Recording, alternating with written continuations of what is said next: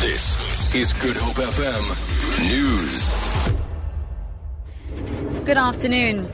An 18 month old child has been bitten to death by pit bull Terrier at Mount Pleasant near Hermanus in the Overberg. Spokesperson for the Western Cape Health Department, Natasha Peterson, says the child's grandmother is also being treated in the Worcester Hospital for bites following yesterday's attack. A 69 year old woman and an 18 month old grandchild was brought into Hermanus Hospital after they um, had been attacked by a dog in Mount Pleasant. We tried to resuscitate the baby, but unfortunately the baby succumbed to her injuries and um, the grandmother was transferred to Worcester Hospital.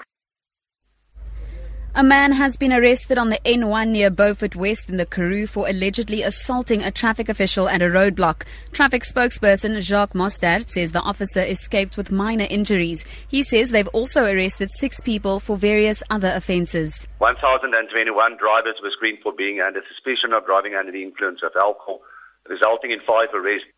One person was arrested on the N1 near Beaufort West last night for assaulting a traffic officer and we have, we have also recovered a stolen vehicle last night on the N2 near Heidelberg.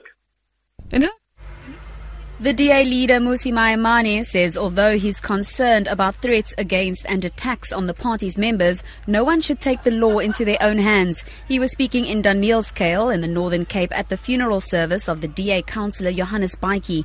Hundreds of people, including those from different parties, have gathered have gathered at the AGS church to pay their last respects to Baitjie. He and his business partner were shot on the main road between Postmasburg and Danielskuil last week. Baitjie died on the scene while his partner partner died in hospital. Maimane has called for justice to be served in the murder of Baitjie. Looking at your international news, the British Prime Minister Theresa May is set to order a review into how public services treat ethnic minorities and white working class people. The review will study institutions such as the health service, schools, the police, and the courts. The data will be published next year. Ali Price has more. In her first speech as Prime Minister, Theresa May said she would fight against the burning injustice of inequality.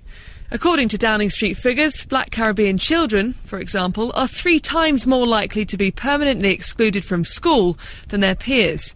The employment rate for ethnic minorities is 10 percentage points lower than the national average.